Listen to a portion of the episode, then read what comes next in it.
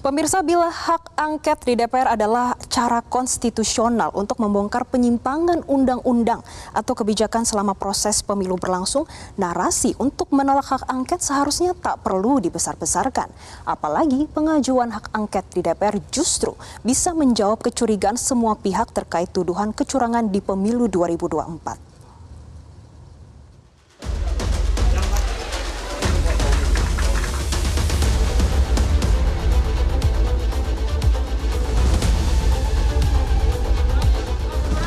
Ketika rencana pengajuan angket kian pasti, narasi yang diduga untuk menolak angket bisa bergulir di DPR justru juga kencang. Salah satunya datang dari pakar hukum tata negara yang juga wakil Ketua Dewan Pengarah TKN Prabowo Gibran, Yusril Ihza Mahendra. Yusril berpandangan, angket dapat membuat perselisihan hasil Pilpres justru berlarut-larut tanpa kejelasan kapan berakhir. Ya, sementara kita tahu tanggal 1 Oktober DPR sudah berganti dengan DPR yang baru. MPR-nya sudah berganti. Nah, kalau ini terus berlanjut ya. Sementara lewatlah tanggal 20 Oktober. 20 Oktober itu presiden yang baru harus dilantik. Pak Jokowi sudah habis masa jabatannya. Tapi kita masih ribut aja soal angket. Negara ini bisa kalau sampai tertunda apa namanya pelantikan presiden, negara itu bisa berada dalam keadaan chaos. Ya. Pada prinsipnya, calon wakil presiden Mahfud MD sepaham dengan apa yang disampaikan Yusril. Namun bila angket diajukan untuk memeriksa kebijakan pemerintah yang menyangkut tentang pelaksanaan pemilu, seperti anggaran dan wewenang, tentu tak boleh dihalangi.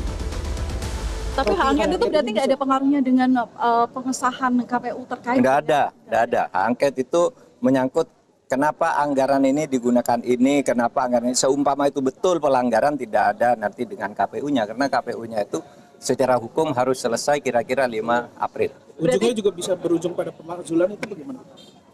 Bisa saja, bisa saja. Kan tergantung nanti rekomendasi.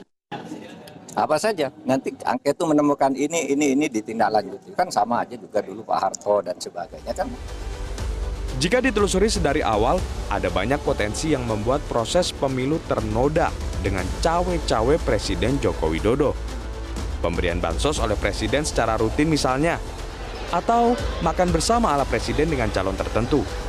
Belum lagi fakta-fakta lain mengenai mobilisasi dan intimidasi kepala desa. Maka di situlah fungsi hak angket hadir. Mengutip apa yang disampaikan Wakil Presiden ke-10 dan ke-12 RI Yusuf Kala, kalau tidak curang atau bersih, seharusnya tidak perlu khawatir. Tim Liputan, Metro TV. Sekjen PDI Perjuangan Hasto Kristianto optimistis akan keberlanjutan hak angket. Pasalnya, perjuangan hak angket bakal terus dilakukan melalui tim khusus yang telah dibentuk oleh kubu pemenangan pasangan Capres-Cawapres nomor urut 3, Ganjar Mahfud MD. Hasto juga menyoroti berbagai dugaan kejahatan kecurangan pemilu 2024 secara terstruktur, sistematis, dan masif yang dilakukan berbagai pihak untuk memenangkan capres-cawapres tertentu. Baginya ini menjadi bukti nyata yang akan dikelola oleh tim khusus untuk menggulirkan hak angket ke DPR nanti.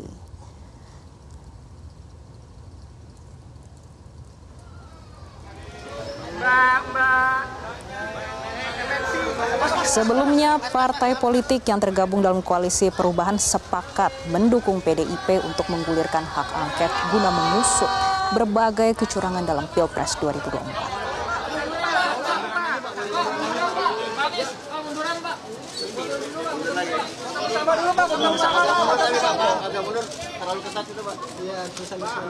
Oke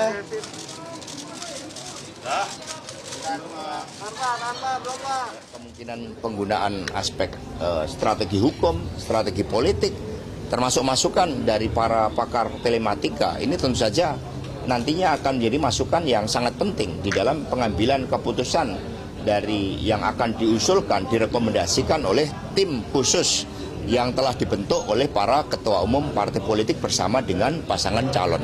Dan uh, dilakukan berbagai komunikasi, misalnya salah satu uh, uh, leading sektor untuk tim khusus itu adalah tim hukum. Bapak Todung Mulya Lubis sudah melakukan pertemuan-pertemuan uh, uh, terkait dengan pengungkapan fakta-fakta uh, dugaan kecurangan pemilu dari hulu ke hilir.